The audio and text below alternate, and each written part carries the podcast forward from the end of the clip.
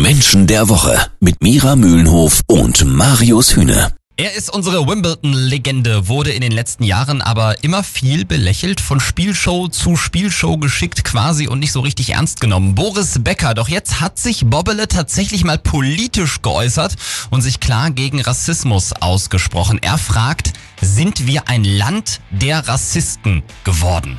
Woher kommt diese neue Seite von Boris Becker? Wir fragen nach bei Sozialpsychologin und Erkenntniscoach Mira Mühlenhof. Mira, hat Boris Becker eine neue politische Seite an sich entdeckt? Ja, hat er. Und warum? Weil er, wie er ja selber sagt, auch persönlich betroffen ist durch seine Familie. Mhm. Und äh, das, was er jetzt tut, er versucht seine Kinder zu schützen und er versucht dementsprechend aus seiner eigenen Historie seiner Familie ein Statement zu kreieren und ja. lenkt damit aber auch seinen persönlichen inneren Antrieb mal in gute Bahnen. Ja, aber was passiert da genau in ihm psychologisch? Da muss sich ja irgendwie was verändert haben. Er hat ja einen inneren Antrieb, der auf Kampf ausgerichtet ist. Mhm. Das ist super auf dem Tennisplatz. Das hat uns ja die schönsten Tennismomente überhaupt beschert. Ja, klar. Dieses Nicht-Aufgeben. Das äh, immer weiter, weiter, weiter kämpfen, bis ich es geschafft habe. Ja.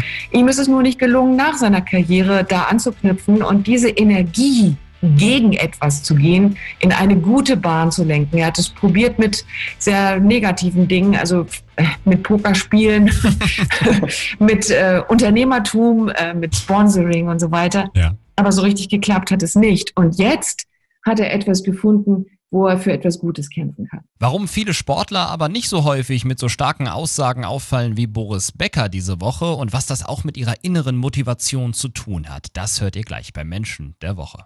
Jeden Samstag ab 9. Menschen der Woche. Boris Becker ist zur Abwechslung mal positiv aufgefallen unter der Woche, hat sich tierisch aufgeregt, was im Zuge der Black Lives Matter Bewegung in Deutschland passiert und gefragt, ob wir ein Land der Rassisten geworden seien. Jetzt ist es so, Mira, dass äh, Sportler, finde ich, viel zu selten ihre Stimme in der Öffentlichkeit nutzen, um mal eben so wichtige Dinge anzusprechen, wie Boris das jetzt gemacht hat.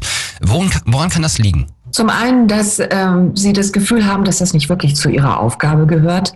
Und es hat etwas mit dem inneren Antrieb zu tun. Was ist denn da wirklich das, was ich im Leben will? Gerade beim Sport gibt es eine große Unterscheidung. Will ich Erfolg? Mhm. Will ich Sicherheit? Oder will ich kämpfen? Und je nachdem, wie dieser innere Antrieb ausgeprägt ist, handle ich auch und agiere ich auch im Leben jenseits des Sports. Ja. Also wenn ich Erfolg will, dann ist mir der persönliche Erfolg wichtig und der Rest interessiert mich quasi auch nicht. Wenn ich Sicherheit will, ist das so ähnlich. Dann will ich einen guten Job machen, dann will ich erfolgreich sein, auch in dem, was ich tue, aber ich muss mich nicht mehr um das andere kümmern. Wenn ich kämpfen will, dann kämpfe ich ja gegen alles. Und dann ist der Schritt zu einem Statement, einem gesellschaftlichen hm. Statement nicht weit. Also es kommt auf die Persönlichkeit der Spieler an. Boris Becker, für uns der Mensch der Woche, hat endlich mal seine Stimme genutzt und sich in der Black Lives Matter Zeit gegen Rassisten gestellt. Und das wirklich richtig stark. Danke Mira für die Erklärung, wie es dazu kam und warum es vielen anderen Sportlern eben so schwerfällt, mal den Mund aufzumachen.